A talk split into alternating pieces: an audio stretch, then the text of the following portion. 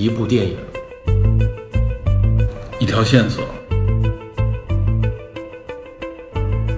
带您探寻电影中的科学与知识内核。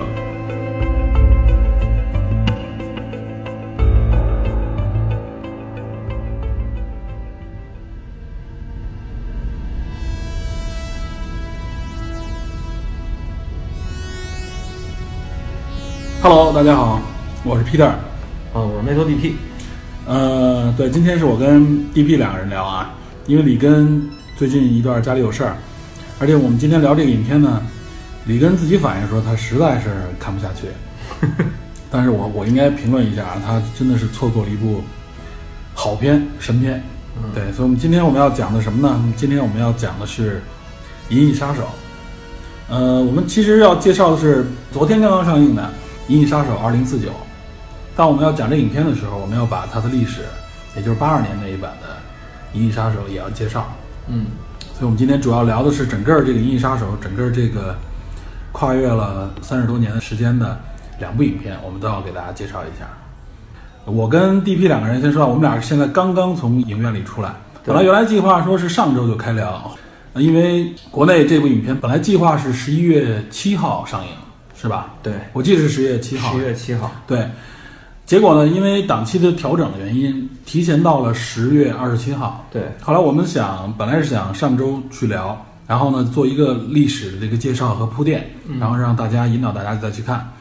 但是现在看了一看，时间也比较紧了，我们干脆看完这个影片，就结合八十年代的这个影片一块儿给大家介绍。嗯，首先我们先要说一下啊，就是我们刚刚看完这部影片，我们给简单给大家一个简评。我认为这个续集超出我的预估，比我想象的要好。虽然我看了很多介绍，说都非常不错，呃，我也有自己有一点点预估，觉得不要想的太好。但没想到看了这部影片以后，觉得非常赞。首先这是一个一句短评啊、d p 怎么看？我觉得反正对我来说是不负众望，啊不负众望。之前口碑的呃反应反馈都是非常高对，啊、然后我看了一下，我觉得确实是对得起这个这个好评。对好评，对得起这个完美的续集，这种感觉。对，呃，还有一点需要大家注意一下啊，二零四九这部影片时间比较长，两个多小时。对我们两个上午早上排的第一场，现在看完以后已经到中午了，所以我们现在找了一个吃饭的地方，相对安静一点的一个吃饭的地方，一边吃一边跟大家聊。如果大家在节目当中听到奇怪的声音，请大家不要感觉意外。如如果嘴瓢的话，大家都担待。对，我们尽量控制一下啊。那好，我们就跟大家边吃边聊。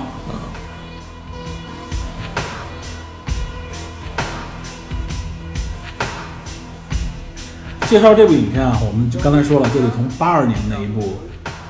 银翼杀手》银翼杀手，那个 Blade Runner 对，对聊一下。它其实这个名字很有意思啊，Blade Runner 直接翻译应该叫做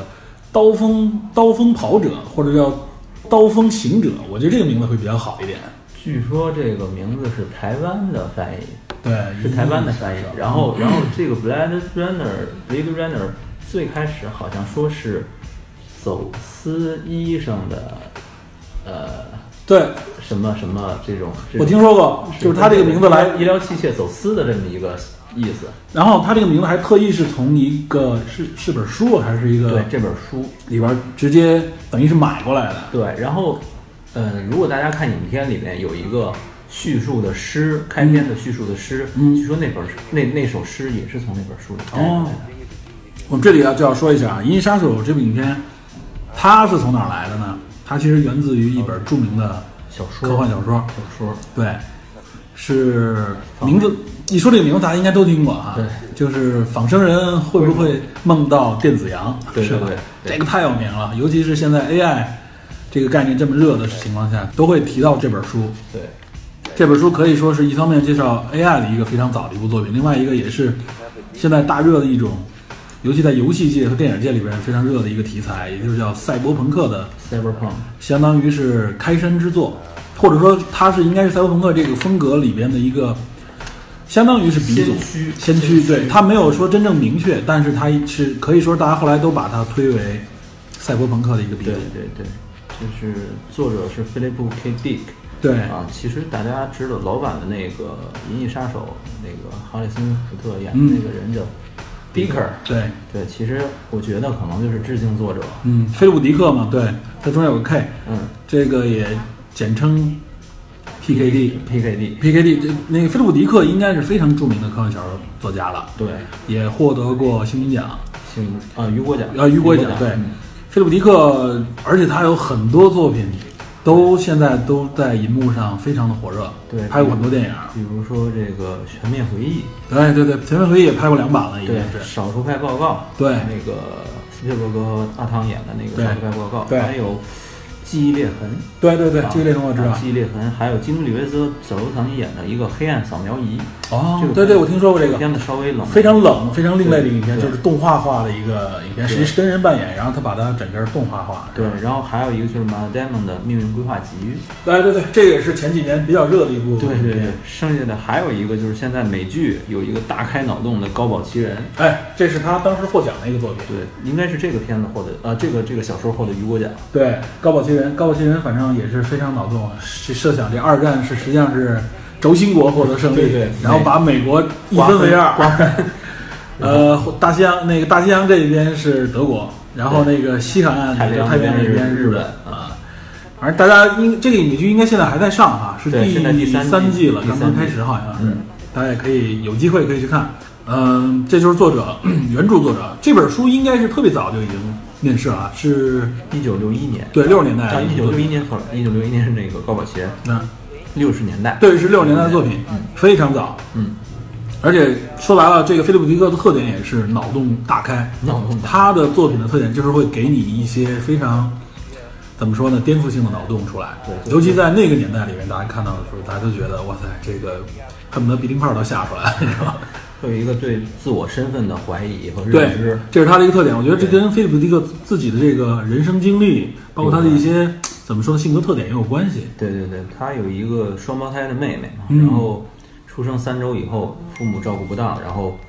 被电毯电热毯灼伤，然后送到医院的时候就身亡了，啊，对，我听说过所以他整个性格上有这么个阴影。阴影。对，然后而且他父母离异，对，而且他本人啊，据说也是吸毒、吃药、嗑药，嗑得很厉害。对对对所以他的作品也能看到来，他充满了那种对人生、对甚至对这个灵魂的质疑啊，他或总总是怀疑各种事情背后的阴谋。对他作品里面也体现出来他这个特点，给大家贡献出了很多非常好的脑洞，但确实本人其实是一个非常痛苦经历，而且他。嗯好像菲利普迪克生活也是不是特别的富裕，穷困潦倒，对，曾经还接受了这个罗伯特海因莱因，海因莱因的这个接济，对，对。跟他海他跟海因莱因是好朋友，海因莱因也是著名的这个科幻作家了，大家应该都知道，这都是科幻里边的巨头。对，但是确实，虽然说他是一个这么好的一个作者吧，可以说是生不逢时，对吧？他死后大量的作品被搬上荧幕，对，当然了，我们也得在这儿就算是感谢菲利普迪克给大家贡献了这么多的好的素材，对吧？对，然后回到我们先说八二年的《银翼杀手》嘛，嗯，回到这个影片啊，那导演我们就得说一下那著名的雷老爷子啊，雷德利·斯科特，雷德利·斯科特。对，这个雷德利·斯科特八二年拍这部影片上映这部影片，他应该是刚刚拍完《异形一》，对吧？？异形一，呃，异形一上映，《异形一》上映，对，上映，他《异形一》是七十年代末拍的嘛？对我听到一个说法，说是当时雷德利·斯科特想去拍一个不一样的感觉的片子，然后，呃，恰巧当时哈里森·福特拍完《星战》，想找一个角色有深度的，对他原来一直是属于那种对，都是动作片啊。主流大片儿那种感觉，他想找一个有深度的这种电影来满足自己。但是这个片子拍摄第一版的《银翼杀手》，呃，一波三折，对，呃，据说是拍摄，反正是起起动动，然后中间还出现资金断裂的这个问题。对，资金断裂，然后这个可能有些有些群众、有些呃影迷知道这个邵逸夫啊，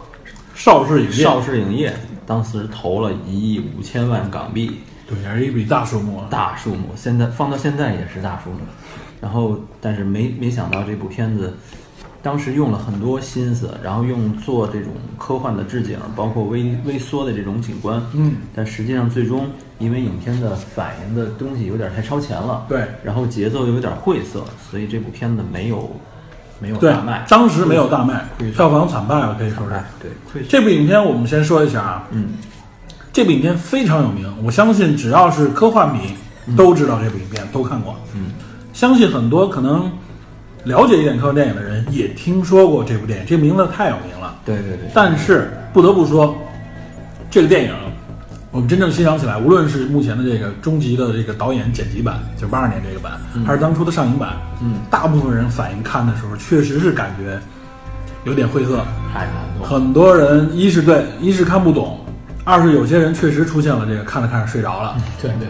我第一次看这部影片的时候啊，我承认我当时是看着看着不耐烦往后倒来的，知道吧？然后倒完了以后，觉得哎呀，这个感觉好像倒过去以后，你虽然接不上前面的嘛，但是又感觉又没错过什么，知道吧？他，我不得不说，当时我第一次看这部影片的时候，没有去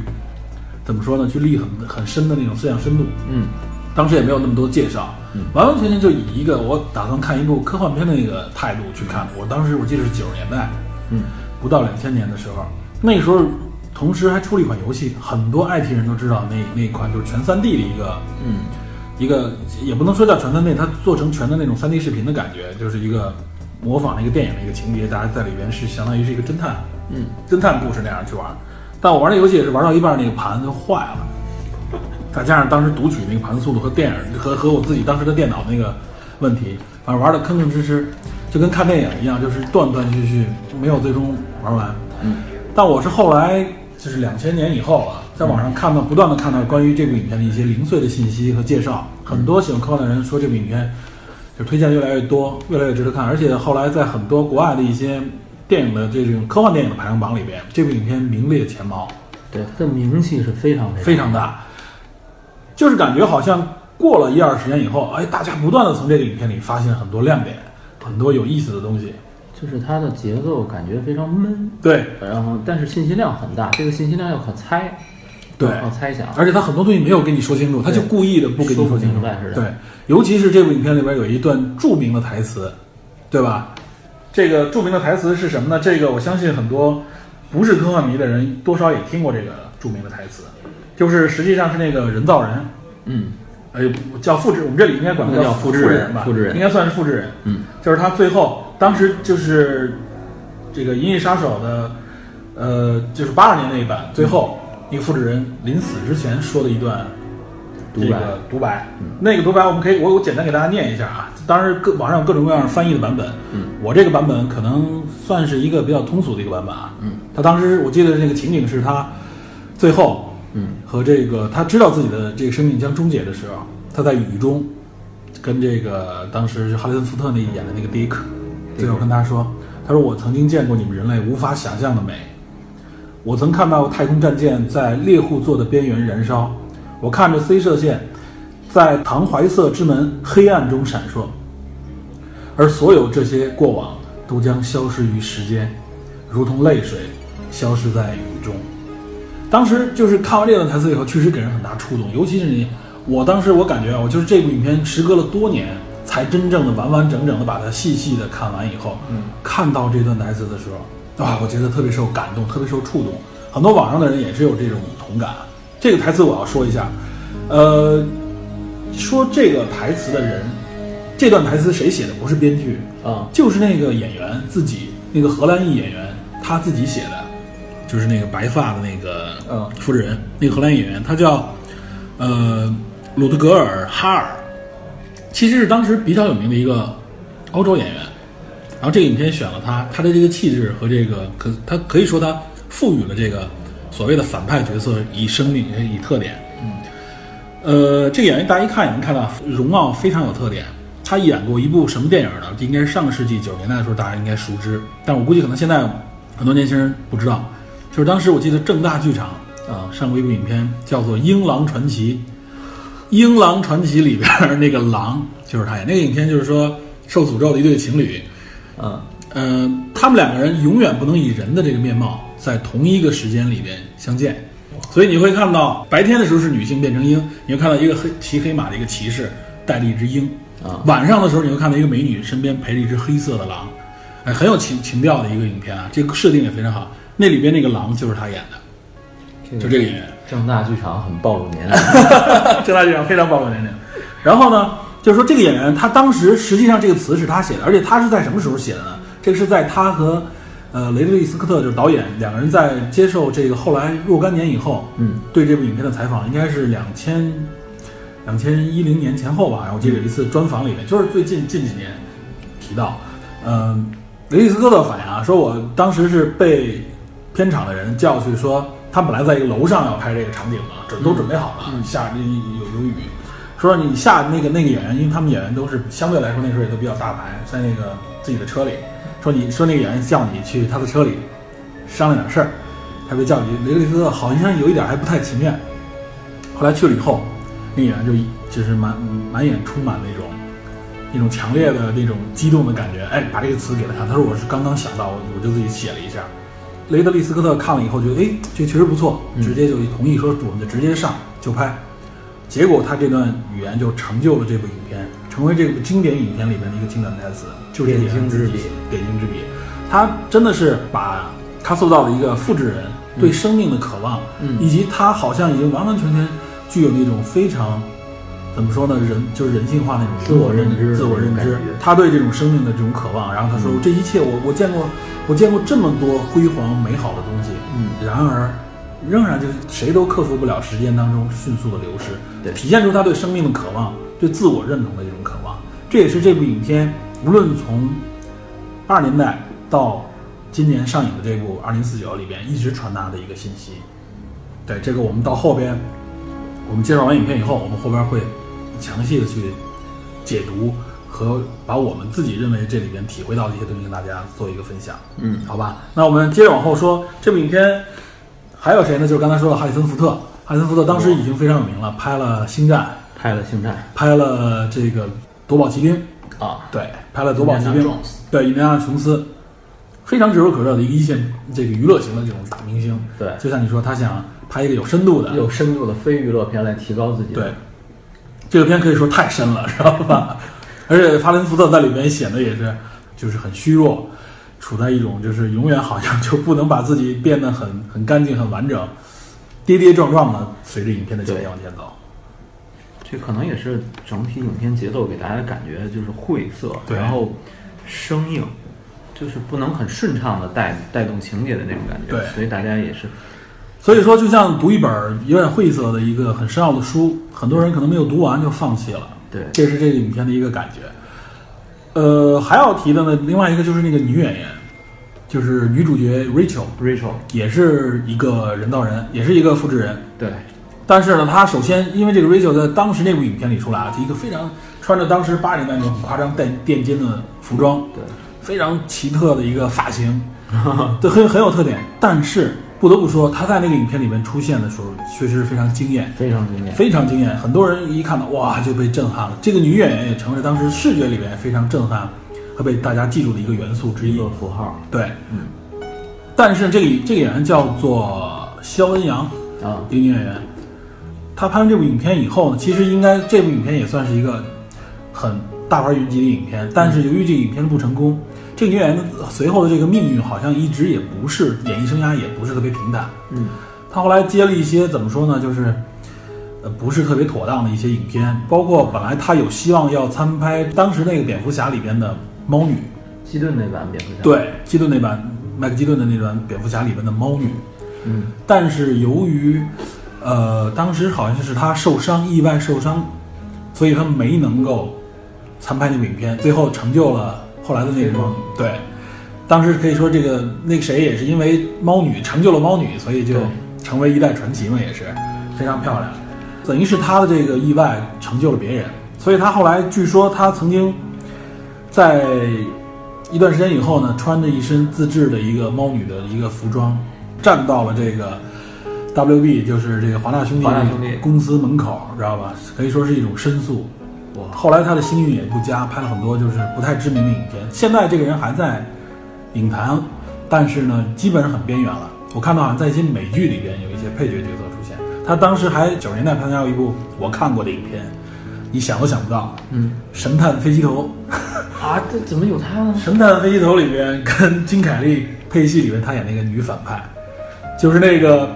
橄榄球运动员最后变性的那个，就最后是那个女警长，你记得吗？我我都忘了。当时有一个镜头，那金凯利发现他是男性以后，不是一直就是网上还有很多他的表金凯利那个表情，吃口香糖那个表情特别痛苦，然后拿那个揣子揣自己的脸。对对对，他最后说为了揭发他身份的时候，在那个最后那个场景里面，就是把他衣服撕下来。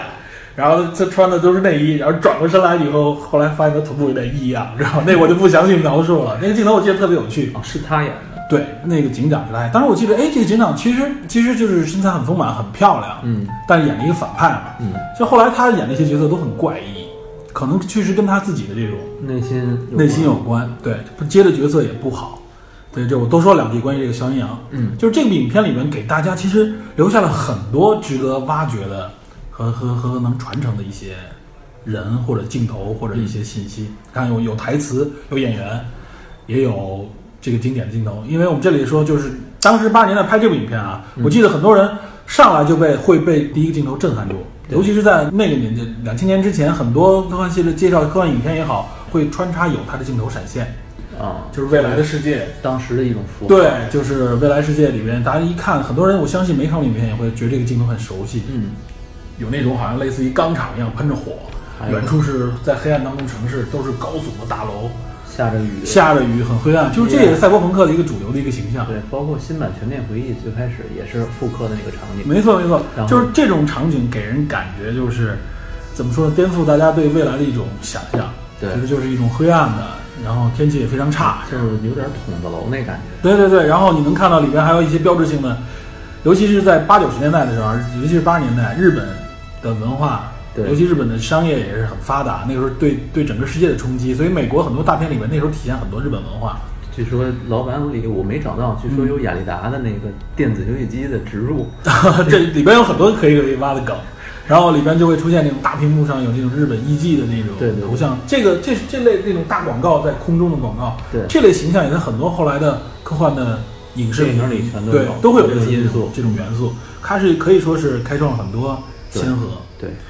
呃，但是那个特效非常好，即使现在看你仍然觉得那个特效不差。呃，我是觉得拍的非常精良。确实，据说是这样，它的这个工业的这种制造是向着这种，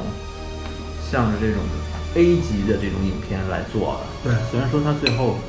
其他的没有做成，但是这个方面做的还是非常非常用心。就是一线的那种。嗯，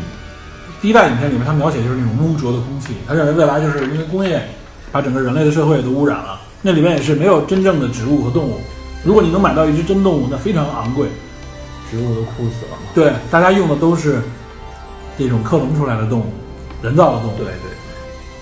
但不得不说，他对当时那个气候环境的描写，对于我们这些经历过北京雾霾的人来说，太还还真差远了。你能看到，虽然说天很阴沉，全是黑天，但是远处的楼看得很清楚，你知道吧？当时那个影片里，我觉得这点做的不够。那但是在二零四九里面就达到了 目前雾霾这个水平。新版新版的新版的时候真的达到北京雾霾这个。导演导演说了，导演说有些场景是从北京从中国来吸取的一些元素，真的有这句话吗？对，真的有，真的有，真的。尤其是我们做这期节目之前前两天，对吧？前两天大会刚刚结束，这两天，哇，这个空气简不要提大会，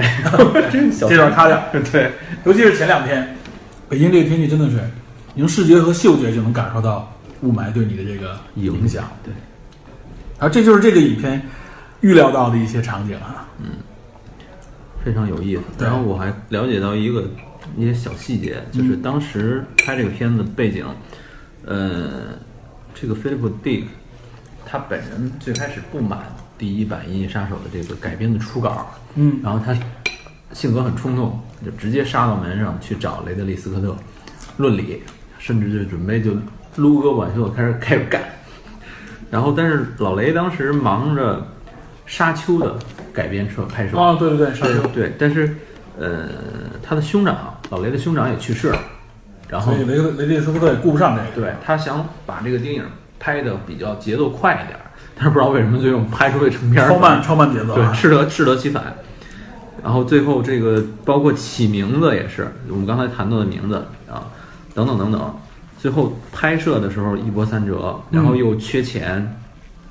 等等，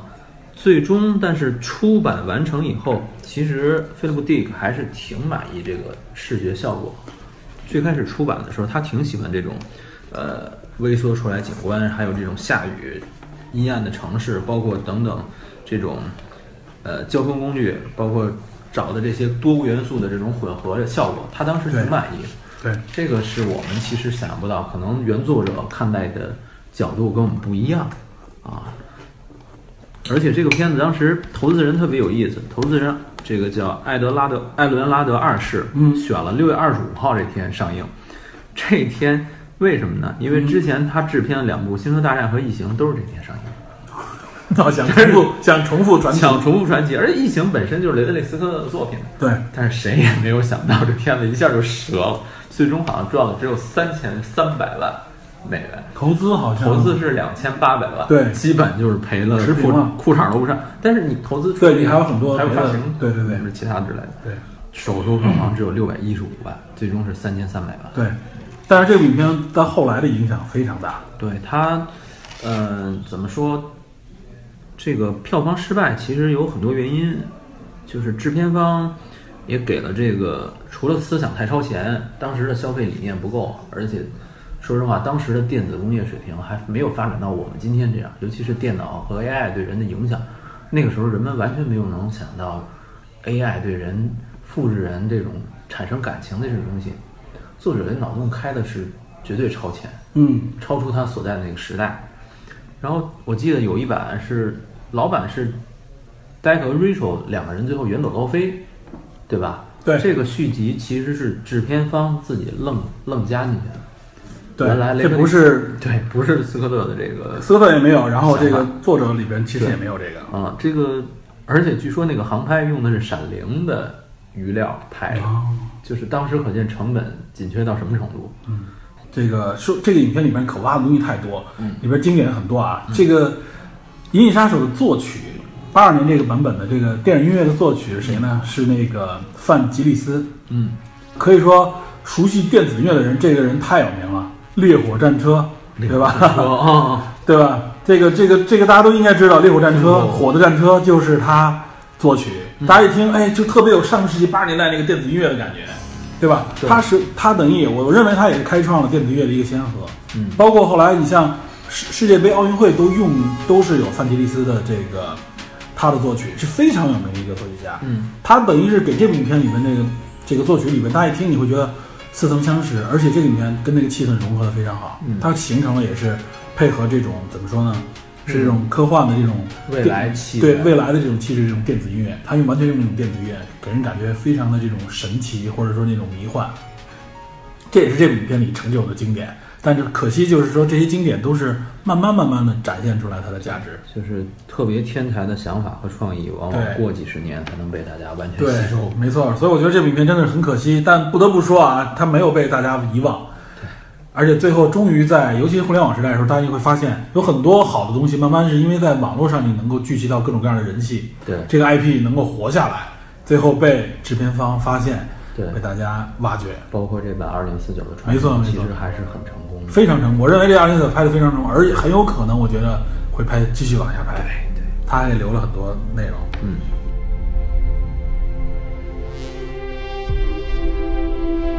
那我们就得说完了这个影片的一个大概的一个人设啊、背景啊之类的，我们就得简单介绍一下这部影片。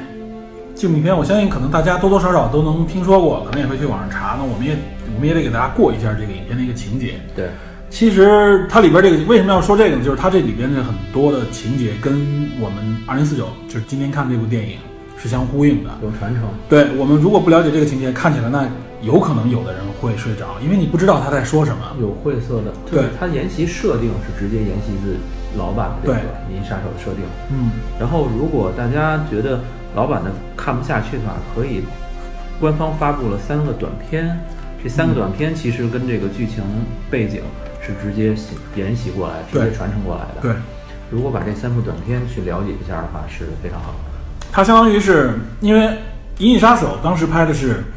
应该是二零一九年的，它上来就是写的字幕是二零一九年的洛杉矶。对洛杉矶，他把二零一九年，因为二零四九说的很明白了，三十年之后，对，他把这三十年之间的几个重要时间点给接上了。接上了。对，二零二二叫大停电，呃，对，又叫黑暗浩劫。对，黑暗浩劫。然后另外一个还有一个二零三六，Nexus 二零三六对，啊，然后还有一个是无处可逃二零四八，没错，Nexus 二零三六它好像叫做啊、嗯叫交汇黎明，也叫复制人时代，对，这我们待会儿再说。好我们还是回过头来，嗯，继续说八二年这版《银翼杀手》。嗯，这版《银翼杀手》其实上来就告诉大家是未来二零一九年，大家认为二零一九年应该已经到那个那个那个感觉了。那个那个发达程度，对，它有几项科技，嗯，已经展现了。一是人类的未来，大家看的是那样一个状态，然后很灰暗，嗯，空气非常差，环境非常差。然后呢，人类的生存环境在地球上生存环境实际上已经受到了很大的挑战。对，植物很难生存对，植物枯死，影片里也体现出来，就是你看不到植物，你只能包括动物呢，都是克隆出来的。对，所以这时候，当时好像克隆技术被大家八十年代可能知道人很少，所以它里面直接是叫做复制，复制实际上就是克隆技术。这里说的就是克隆技术，就是克隆，嗯，所以后边我会把克隆相关的一些信息知识给大家做一个介绍。嗯，那么这个影片里面，就是一这个克隆技术在里面已经非常发达了，他们制造出来了这种所谓的复制人或者叫人造人。人造人复制人，对他制造出来这个人造人复制人做什么呢？在他一开始的字幕里面就介绍了，他们实际上是为了人类拓展自己的疆域，向外星殖民。所以在殖民之前，他必须要派出先头部队。对谁来胜任呢？因为用人类来说，成本一是高，另外一个确实太危险了。对他们就利用了复制人。对当时是叫做泰尔这个公司对生产的复制人，应该是第六代，叫 Nexus 六。对，Nexus 六，没错，这里说到的 Nexus 啊，Nexus 就是我们谷歌的安卓手机，对吧？没错，就是亲儿子 Nexus 版本，据说是 Google 的这个工程师就是这个电影的影，就是借对，没错，很多工程师都是这类影片的影片从这来的，对，叫 Nexus。然后呢，就是他们这个生产第六代的这个人造人了，在这里边是电影当中的一个重要角色，执行这种殖民任务。发现呢，有些人造人有这种潜逃回到地球的这种情况对。他们当时设置的是这个人造人有个特点啊，这些人造人只有四年的寿命。呃，对这些人造人出来就不是说他从小孩开始长，而是说他上来就是成人状态。对，他往往就设定的是在里边，他只有四年的寿命。有使用寿有使用期限，没错，其中有一有一波人造人，这里面说的好像应该是四个人，嗯，就是潜逃回了地球。嗯，这个地球上专门有一个组织——银翼杀手对，Blade Runner，（Blade Runner），实际上应该叫做刀锋行者。我觉得这名字更好听一点。刀锋女皇，刀锋行者、刀锋女王，因为有一个刀锋战士嘛，所以可能没用这名。呃，就是这个刀锋行者这个组织呢，就是银翼杀手这个组织是专门用来猎杀猎杀这些，对没错，这些复制人，而且他这个名字叫做回收，需要等于是让他这个退役，对实际上就是杀死、销毁，销毁。嗯，哈里森福特在这里扮演的就是这个 Blade Runner，干脏活的，对，干脏活的银翼杀手，他隶属于应该是警察，但他实际上不是警察。没有编制，我对，他应该是一个相当于就是说我就是相当于是一个专门干这个这种特殊任务的一个一种专门的部队。对对。但我隶属于你公安，隶属于你 洛杉 洛杉矶洛杉矶公安 洛杉矶警局，对。吧？LAPD 对。这个名字也在影片当中一直出现。对。所以影片就是在这个背景下，上来就是《银翼杀手》汉森福特，嗯，Dick，他被召回，被召回干什么呢？就实际上让他去稽查这个任务，因为上来影片一开始是一个四个人造人当中的一个，四个复制人当中的一个，在泰瑞公司的一个测试当中，他应该是被测出他是人造人，结果他直接就把那个测试者给干掉了，然后就以这样一个开局，大家看到人造人的这种恐怖，它的特点是什么呢？就是无论体力、能力、嗯。大脑各方面都比人类要强，对，唯一的缺陷就是四年寿命。就有点类似于有一个老片儿叫《冰人儿》啊 Superman，那我知道这个影对，，第一代冰人是从小训练出来的，对。但是第二代军人直接强化。对，直接就是基因改造层面，然后比老版冰人更狠，就有点这种感觉。没错。迪克呢，就是去调查这个事情，对，提到了这四个人各具什么特点。说到有一他们头目就应该是那个银发那个那个那个主那个主角，对。嗯，介绍了一个专门负责娱乐跳舞，那是个女性，另外一个女性是一个杀手，专门执行这种暗杀任务的。就是说这个女性也是就是非常危险。嗯，这四个人是这样，另外有一个说是叫工人，就是他力量奇大，对就一开始最先出现的一个得，对对。当然，他们的 BOSS 就是银发这个人，他是属于就是无论是头脑还是力量各方面都很完美，嗯，所以是这样的一个组织。所以说这四个人也都身怀绝技，好这么讲的。对于这个哈林斯特来说，也是一个艰难任务。其实我觉得前面我看第一次看的感觉就是前面设定还不错，嗯，但你会发现它开始变得很多地方变得很晦涩，它的节奏不是按照我们传统那种，尤其八九十年代的美国影片，它喜欢那种快速快节奏啊，音乐也跟着这种节奏走，但它这完全就是一种缓慢，就是特别像呃早期的老式的那种侦探没错小说，都不是侦探片儿，没错。侦探小说。然后其实，其实菲普迪克本身写这个片子的时候也是，你看你要看过那个那本书的话也是，他介绍就是那种给你感觉好像是黑白片里面的那种侦探，对，就就是是他角色里边他有一些特点，他会戴的那种老式那种宽边帽。对，然后披一个风衣，没错没错，就是那种老式的在在这种爵士乐啊昏暗的背景里面抽着烟喝酒啊，然后这个侦探本身呢也是一个就是相对来说会比较弱弱化的一个角色，对对对，他必须在利用自己的这种怎么说呢？不是靠自己很强悍的这个能力，而是说靠着自己这个聪慧或者说头脑对，找到经历过各种风险以后，对。还需要有女性的这种帮助，对，老式的硬派侦探侦探小说。有一点这种感觉。对，，其实说这黑暗背景，对，其实说的这个就是蝙蝠侠早期就是哎对，没错，就是这个风格，诞生自这种这种背景的一种侦探小说。嗯，现在的很多设定其实都是沿沿袭自那个年代，没错，沿袭自那个黑暗的感觉，对。对，一个一个孤独的男人默默调查这种感觉。然后这个影片里边大量的闪现，当时就是大量闪现这种亚洲元素，尤其是东亚，对，日本和日本和中中国。对，这个一方面投资方面里面有香港 有，另外一个当时去日本的这个文化对西方的影响非常大。很强势嘛。对，所以你能看见大量的这种日文的内容，街头日文提示。卖小吃那那个那个那个老头儿卖拉面的，这 也是个日本人。日本人，日日有日本。对，这些尤其你看到那种在未来的世界里面，然后那种卖那种传统的东方食品，这好像也被很多科幻影片引用。我记得《第五元素》里面也有，第五元素也有，对对，很多科幻影片里都会有。就未来世界车在空中飞，然后有这种东方的这种对，到底一看，哎，街边小摊儿，对对麻辣烫什么的，直接都在空中飘着。对，这都是一些经典的那个画面。但是其实他调查这个过程当中很晦涩，因为他需要去调查这个泰瑞公司，嗯，在这个泰瑞公司里面就遇到了女主角对 Rachel，对对对这么说 Rachel 漂亮、很惊艳的一个女主角。这个女主角很重要，她也是延续整个影片到后边二零四九当中也会有这个角色相关的信息出现。对，而且这个女性出现，其实象征着一种，呃，男性的对自我的认知的新的阶段。嗯，包括二零四九，我们就不剧透了。二零四九里边也有一些重要的情节，其实是女性帮助男性完成某些认知，对完成甚至是说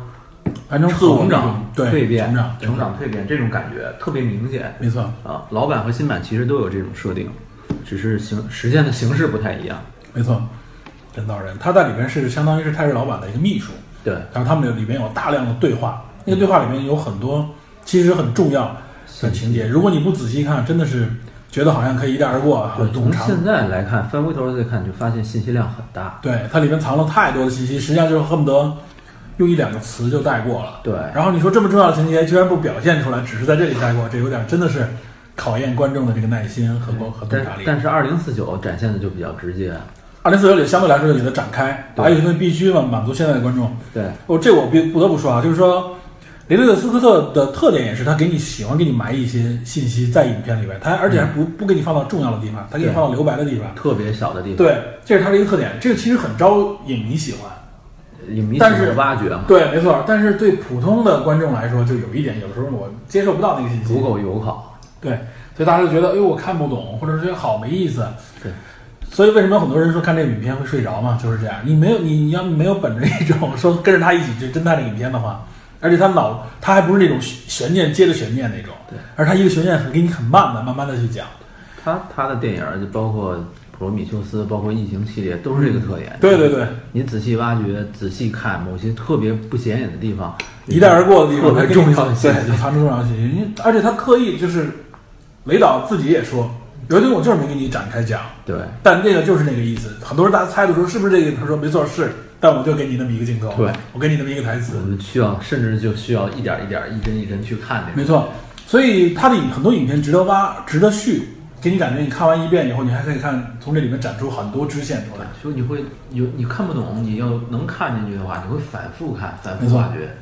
啊。这也是这部影片为什么一直广受好评，不断的在蝉联很多科幻榜里边的首位。的一个原因之一。有点像你说的，有点侦探那种感觉，但实际上又有很多科幻的想象在里面，对就所以感觉更有意思。这个也符合雷导的一个一个特质。高逼格，没错。然后其实后边的情节就很简单，在这个影片里面，就是他认识这个 Rachel，结果确实他跟这个 Rachel 也产生了感情。然后他在这个过程当中，汉森福特本人总是有一些细碎的镜头，当时给人感觉，哎，他怎么老有一些闪回、一些回忆反应，给你感觉他这身份是不是也有点问题？对，但影片又没有任何明确表达，包括影片结束，尤其是看第一版，就是看那个公映版的时候，嗯，没有任何最后的解释。对，很多人就觉得不敢猜，甚至觉得他不是这个，他应该不是吧？影片没有给更多的解释，但实际上最后，尤其在导演剪辑版里边，就是暗示更多一些，你能看到，就实际上大家有一个质疑，就是哈里森福特本人，他他也他实际上也是复制人，对，而且这个信息也被导演雷利斯科特在后来肯定。肯定了，他没错，他就是复制人。嗯，为了表现出他是不是复制人，实际上有很多支线的角色和情节来证实，比如他经常梦到一个梦境，看到一个独角兽，这个独角兽被他的一个跟他一起配合的另外一个警官，以一种折纸的形式出现过。对，然后这个警官也是这个影片里边的一个谜，这个影片非常有意思啊。在那个影片里边，大家通常就管他叫做折纸人，他也是一个谜，而且这个警官这个演员也很重要，也很著名。嗯，那个演员长很有特点，脸上有点坑坑洼洼的。呃，名字叫爱德华·詹姆斯·奥莫斯，这个名字可能大家不熟啊，但是有一部美剧，科幻美剧里边，大家很多人应该听说过，就是那个《太空堡垒卡拉迪加》啊，那里边那个船长就是这个演员。卡拉迪加里边的那个船长，你在那里边已经很老了嘛。然后他这个演员啊，很重要的折纸人，在《二零四九》里边也有出现。对 对，这也是一个重要角色。如果大家不知道，会觉得哎这个角色看不懂。实际上你要联联系之前里面，他你会发现他很重要。一个传承，对他，而且他也是一个信息的一个传递者。对，这个我一会儿我们会介绍到啊，他为什么重要。反正这个折纸人出现的时候，就是给大家一种感觉，通过他你会发现主角的身份有问题。对，对他配合主角一起调查这个案件，然后哈伦福特发现了一些线索，就找到了我们刚才说的那个女杀手的复制人。当时我记得那个女性也是很漂亮，但结果死在他的枪下。这是他干掉的，呃，应该是第一个这个复制人。嗯，然后他干掉这个人之后，后来他就是找到 Rachel 嘛，我记得是他找到 Rachel，实际上是希望调查一些更多的线索。他们发现了那个那个工人，就是那个力量特别大的那个领导人。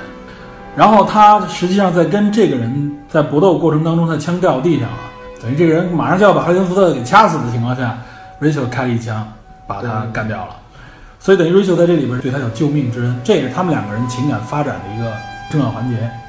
就是他发现这个 Rachel 非常完美，就是几乎他认为查不出来他是一个人造人。如果那个当时泰瑞的老板不告诉他的话，所以这也是给埋了一个坑。后来有人说，实际上 Rachel 并不是 Next 六，就不是第六代复制人，他实际上应该是第七代对，他是第七代。嗯，当然影片里面并没有解释，并没有给出，等于是这时候已经死掉两个复制人了嘛。对，他当时这时候另外一条线就是复制人那条线呢，他们也在寻找寻找这个泰瑞公司的老板。他为什么要找老板呢？实际上他们是想什么呢？想延长自己的寿命。对这是他们一个终极诉求。你当你发现他这个诉求，你会发现啊、他并不是一个邪恶的目的，他就是为了找到老板，说我怎么样才能延续我的寿命。他他不想只活四年对，他认为自己是个生命。就是他已经有一种感觉，就是说，啊、这种人造人也好，复制人也好，他是有情感。对他认为自己就是一个完整的人。对他认为自己是能够有应该享有人类的跟人类一样的权利，他带着这种疑问，也顺便带着这种对生命的渴望，他想找到这个制造他的人，他的父亲，对去找到这个。然后在找的过程当中，他们也发现了另外一个人造人，嗯，我认为就是克隆出来的不完美、有疾病的一个人，早衰的一个人。啊，那个人也是就智力非常发达，他一直跟泰瑞老板两个人下象棋，也是通过他才最后找到泰瑞的老板。而且这个角色呢，是当时收留了流流浪在街头的另外一个，就是刚才说的那个跳舞的机器人，他等于把他收留了。他们找到他的时候，从他身上获知了这个泰瑞老板的这个具体的位置，也只有他能够跟泰瑞老板联系上，才能够最后进入到那个泰瑞公司。泰瑞公司像一个金字塔一样的那种巨大的建筑。这反派 BOSS 他进入到这个泰瑞公司以后，跟老板有一段非常重要的交流。他当时的大概的意思是说，我希望延延长我的寿命。嗯，这个泰瑞老板跟他说，对不起，这个实际上是实现不了的。他说为什么？他说你们的生命等于是在，应该简单来说就是在基因编辑的时候，就是这样的特征，它没法改变这个基因，它一旦改变了会引发更多的这种疾病。我们可以认为就是当时技术上的一个缺陷导致克隆人的寿命短，而且克隆人寿命短这个概念，实际上在我们后来了解的克隆技术里面，曾经很长一段时间被人们认为这是克隆生命的一个缺憾，短板。对，是一个短板，就是它的生命上有问题。至于这到底有没有这个问题，我们后面再解释。嗯，回到影片，跟这个泰尔老板交流之后，最后发现他自己也不能复生，以后他等于亲手杀死了他的父亲，对，也就知道他的这个人。然后这个时候呢，影片带到了最后高潮这个桥段，哈里森福特也是随着他们这些线索找过来，在这个场景里面，他实际上他干掉了第三个就是跳舞的那个女孩儿。对，那个女孩儿的特点啊，当时在影片里面，那个女孩儿你知道是谁吗？那个女孩儿在《杀死比尔》里边演那个多少龙，就那个女的，金发，特别漂亮，她化妆成护士。我知道。就那个女孩儿的特点就是身材好，金发碧眼，一看就是一个一个漂亮的姑娘，长得也很有特点。然后他那里面化妆也是很奇特啊，反正画的很很诡异。反正当时表述那个状态应该是他因为是跳舞机器人，他不会那种打斗动作，他完完全全靠翻跟头啊，各种各样的方式跟这个哈里森福特搏斗。等于最后哈里森福特把他也干掉了。对，而且这也成为了最后跟复制人决斗的时候的其中一个仇恨点，就是你为什么要把他也杀死之类的。等于最后推这影片最后推到结尾，就是我们刚才说的，他最后找到这个复制人，其实这复制人他的生命也到了他自己的尾期了。对，等于在这个过程当中，实际上他也很，其实他可以很轻易的把哈里森福特干掉。在这个搏斗过程当中，我们会看到中间有一个很大家觉得很奇怪的镜头，就是他为什么要把手扎一个钉子？嗯，实际上那个是表现他的生命已经快终结，他的感觉已经开始模糊了。麻木。对，麻木，他开始他想用那个钉子来刺激自己，相当于是。当然，最后他完全可以把哈里森福特干掉的时候，他就选择了救起哈里森福特。我觉得这个其中还有另外一个暗线，可能是他发现哈里森福特是同类，或者就是有一个传球语法，就是如果按照机器人三定律来说，嗯，它还是偏向于旧版的那种，就是服从命令或者说救人为主的。对，就是我不能杀死这个生命。当然，这有很多解读啊，这是一种；还有一种解读是说，他真正体现出人性的一面，就是人之将死，其言也善。对，发表了最终的感慨以后，他觉得他没有必要杀死他，所以他把哈里森福特从那个本来要摔下去的地方给把他给拉了上来。对，然后最后自己死在了雨中嘛。福特最后回到自己的家中，因为他把他的这个女友就 Rachel 安排在自己家里，但是他的搭档实际上在前面影片里说了一句啊，就是说我会去追杀另外一个复制人，那意思就是说我会去把 Rachel 干掉，因为这里明确身份的这几个人在外面呢就是这几个人。所以哈恩福特回去说就担心他女朋友已经死了，但实际上发现并没有。然后他们离开自己家的时候，发现了地上那个银色折纸折成了那个独角兽那个形状。这个就是应该是剪切版里面明确给出的镜头，就导演剪切版里面，就是大家最后解读说，哦，这个实际上等于说明了很多问题。一就是哈伦福特自己那个记忆，通过这个独角兽的折纸证明不是他自己仅有的，是被植入的记忆。嗯，这是克隆人里边一直有的一个问题，他们有记忆，老做梦，但实际上都是人类给他植入的，很多人是相同的记忆。对，这个植入记忆这个信息很重要啊。然后另外一个就是这个折纸在这里出现，说明那个侦探，我们说的卡拉迪加的船长 也来过这里。但他放过了瑞秋，等于是帮了他一把。这里也存在很多疑问，说他为什么要放过他呢？对吧？然后还告诉他，我知道你是复制人。大家对他也有产生了很多疑问，所以他成为了当时迷之角色当中的一个重要的迷之角色。而且我记得独角兽在梦的解析里面其实是有含义的。对，就这里边有很多有含义、有可以挖的东西。就是独角兽好像跟性和成长等等都有关系。没错。里面最后就是。卡森福特带着瑞秋离开这里。嗯，当时给大家的感觉就是说，大家都猜说，那那他们可能也只有四年寿命，但他们不想被被杀掉，想想自己死掉，就隐居起来。对，隐居起来。这也就是我们后来说，之所以有二零四九，实际上等于是延续这个结尾，给它衔接起来。然后在二零四九这个设定里面，就把这个整个刚刚我们所说的很多影迷也好。业界对这个影片的一些疑问和一些想象都融合进来，相当于设定了一个更大的一个环境和宇宙吧。嗯，首先就是有更多的复制人觉醒，他们希望能够呃改变自己的命运，他们希望让人类承认自己的存在。对他们所以不仅仅是工具，对，所以他们制造了就刚才我们说的三部短片当中的其中一个动画版，动画版《大停电》。这个大停电是一个非常重要的一个节点，也是引发后边很多事情的一受到这个大停电的影响。对，是二零二二年美国西海岸发生一个爆炸，嗯，其实是因为什么？是复制人 Nexus 六过期了，然后泰尔公司将第八代 Nexus 八投入市场，嗯，然后但是这种这个第八代，就像你说之前说的，高仿人类的自然寿命，嗯它跟人类的自然寿命是接近甚至是相同的，嗯，这个时候人类就开始不干了。你作为一个工具，怎么可能跟我有相同寿命？然后这个时候，你看那个动画版开始的时候，一帮街头混混围住一个女女孩儿，就是说说你们这生产制造出来只是不就是工具工具对对，是我们的玩物对，然后等于这种这种状态下，就是呃普通的人类、自然人类就开始猎杀这种复制人。没错，这也是影片后来在二零四九里边呈现出来，就是人类一直是对复制人有一种仇视、对反感。对，然后，我们能看到，就是你知道他的身份的时候，都会骂他之类对的。对，然后这个时候，但是其中的那个女的跟一个自然的人类产生了感情，嗯然后这个女孩与另外一个复制人，嗯就是那个动画里的那黑人，和这个男，这个这个男的是一个军方的一个一个呃人物，他们本来应该是个亚裔，我记得是。对，是一个亚裔。本来他们想借此，军方想借这个电磁的这种辐射，嗯干掉所有复制人。但实际上，因为这一个人自然人同情复制人的自然人和这两个自复然复制人的存在，是他改造了这个对，把这个导弹偏向对偏向目标是什么呢？是所有含有复制人的信息的数据库，没错。然后造成了大停电，所有数据全部被抹掉。因为因为未来世界里面基本上所有信息，我们现在也是很多信息大量信息存在数字单元里面、电子信息里面。我们现在大量加照片、文字，几乎全是这样。iCloud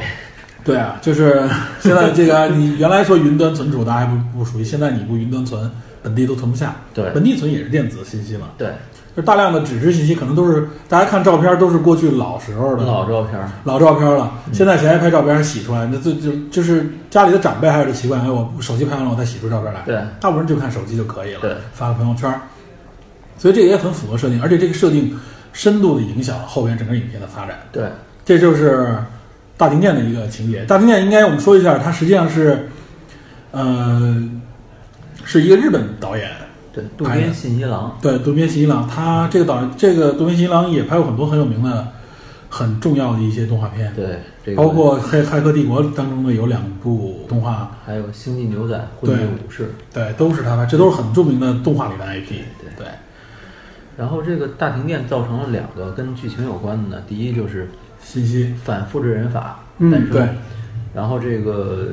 封杀这个复制人工程，这工程被暂停了，没错，然后就是泰尔公司直接就完蛋了，就被封杀了，这个就是大断电事件。对，大断电事件，一个是就是信息存储，所有复制人的信息，包括其实人类的很多信息受影响，都消失了，对抹掉，嗯，相当于一个背景设定。对，这是第一个短片。对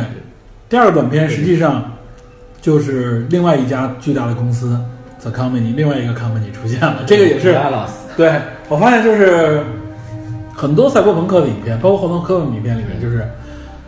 原来可能大家喜欢把政府作为一种很黑的背景，对对对。但后来他们可能因为别种种原因吧，认为可能到未来因为科技的发展，一些公司具备了这种，财团。实际上对财团他们具备了一种类似于像政府一样，甚至比他们更黑暗的一个，对，它有直接的利益，而且它的利益能够更直接的是商业化。通过它的产品，对尤其是它的产品影响，就比如说我们现在认为的谷歌、微软、苹果、苹果，没错儿，都好像具备这种公司的设定这个级别似的。这是二零三六，对叫做黎明交汇，好像是我看到的就是 Nexus 二零三六对，啊，它实际上就说的是那家接手公司的老板，对，也是一个重要的角色。杰瑞德莱特演的那个，对，杰德莱特，这也是奥斯卡奥斯卡最佳男配嘛，对，就是达拉斯达拉斯俱俱乐部里对面那个。男不男女不女的，对他演的非常好，对演的很不错。这个哥们儿很有戏，尤其在这部影片里出来，你一看也是，哎，戏份很足。他本人是个 rocker，对，他有自己的乐队和没错没错，这哥们儿一看就是那种很给你感觉就跟常人不同。对然后他在这里边扮演的是这个叫新公司，的头目叫对。叫叫 Nadal Wallace，嗯。纳达尔华莱士，对，纳达尔他这公司叫华莱士公司嘛，对 Wallace，对，他是公司老板，他创造了等于是结合原来泰瑞公司的这个遗产，对。创造了这个新型的机器人，而且他生产的这个新型机器人 Nex 八呢，有一个特点，呃，应该是好像也算是八吧，应该是还是九啊。我看到的说是九，是吗他这个九跟它新型的这个复制人，好像最大的特点就是服从命令，对它有两个特点，第一它有真实的感情和感觉，对，完全和真人一模一样。对，就是他他那个短片镜头里边有一个，呃，用那个玻璃来划自己脸的，然后他问他自己也疼，对疼不疼？疼，OK，证明他有跟真实人类一样的感觉，证明他的神经系统什么的都很完善，而且他情感也很丰富。对，很丰富。第二就是说绝对服从命令，让他自杀是对吧。对，这影片就当时是在这个大的刚才我们说的这个反反人道人的这个就反复制人这个大法律背景上，政府一直就是监视着对这个公司也好，或者说对这个公司一直有这种在谈判。对，然后最开始就是来召唤他来协商这件事情。对，那个主主审的是那谁，本迪迪克的王，对，这个形象也经常出现在这胖子也经常出现。对对，那个包括他其实和雷德利·斯科特还应该很熟，对，他他在《普罗米《修斯》里演的船长的那个助手，对大副好像是，要么就是科科学官那类的那种。他经常在科幻片里出现，在漫威的影片里也出现。异博士里面的那个王就是他演，他后边还会出现这个这个王。对对，两个本迪迪克的。嗯，没错。哎，这哥们儿反正很有特点，一看也是这胖子小眼睛，在《火星救援》对对，火星救援在那个三三十矮的那个就是太阳危机啊，还是啊，里边也有他自杀的那个那个韩国人，反正他是在好莱坞是很有名的。对他形象很有特点。然后他他反正代表政府一方，就是来跟这个华莱士谈判嘛。对对对那意思就是说，你要受我们控制啊，怎么怎么样，你应该禁止复制人。华莱士当时表现出来的态度就是说，时代不同了，对我们现在是在一个新的历史的端口，对，我的新技术能够保证安全。对，而且你无法阻止这种新技术新技术，对，而且他用这种让人道人自杀的这个动作，给他们带来极大的冲击。而且他这个给人造人起一个外号非常诡异，嗯叫天使。对，Angel 知道吧？他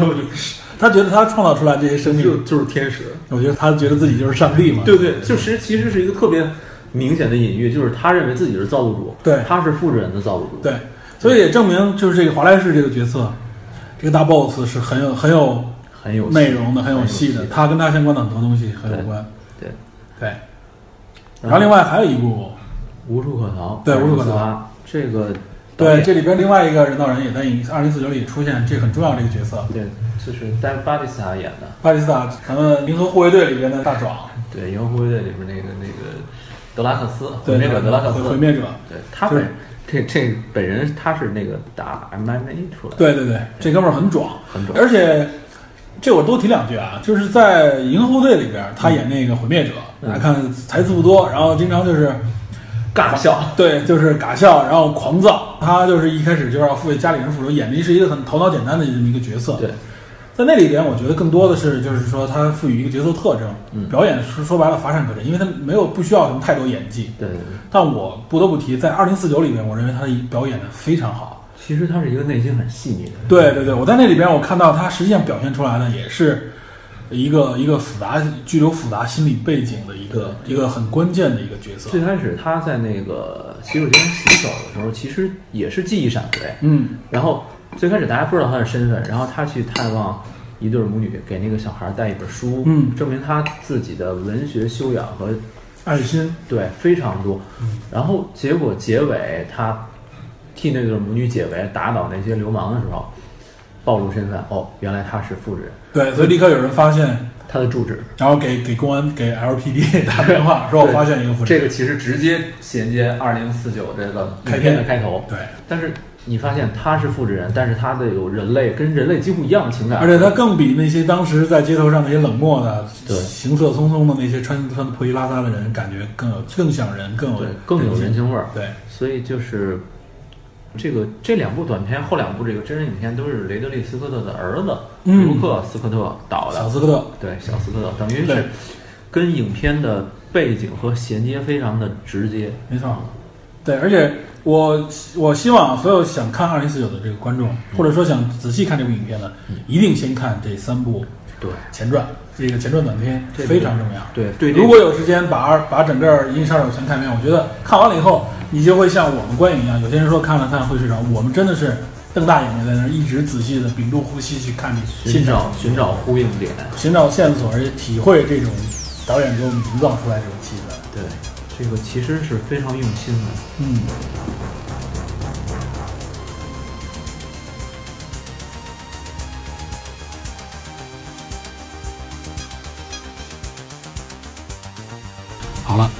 以上就是《银翼杀手与复制人》的上集内容。我们录制节目的时候，《银翼杀手2049》刚刚登陆国内院线，目前看上映以来几天的票房少得可怜。当然，这也勉强算是情理之中的事，但仍旧有些意料之外。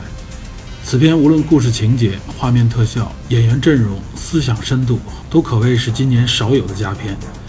从话题传播方面，网络上也不乏惊艳之好评与深度解读。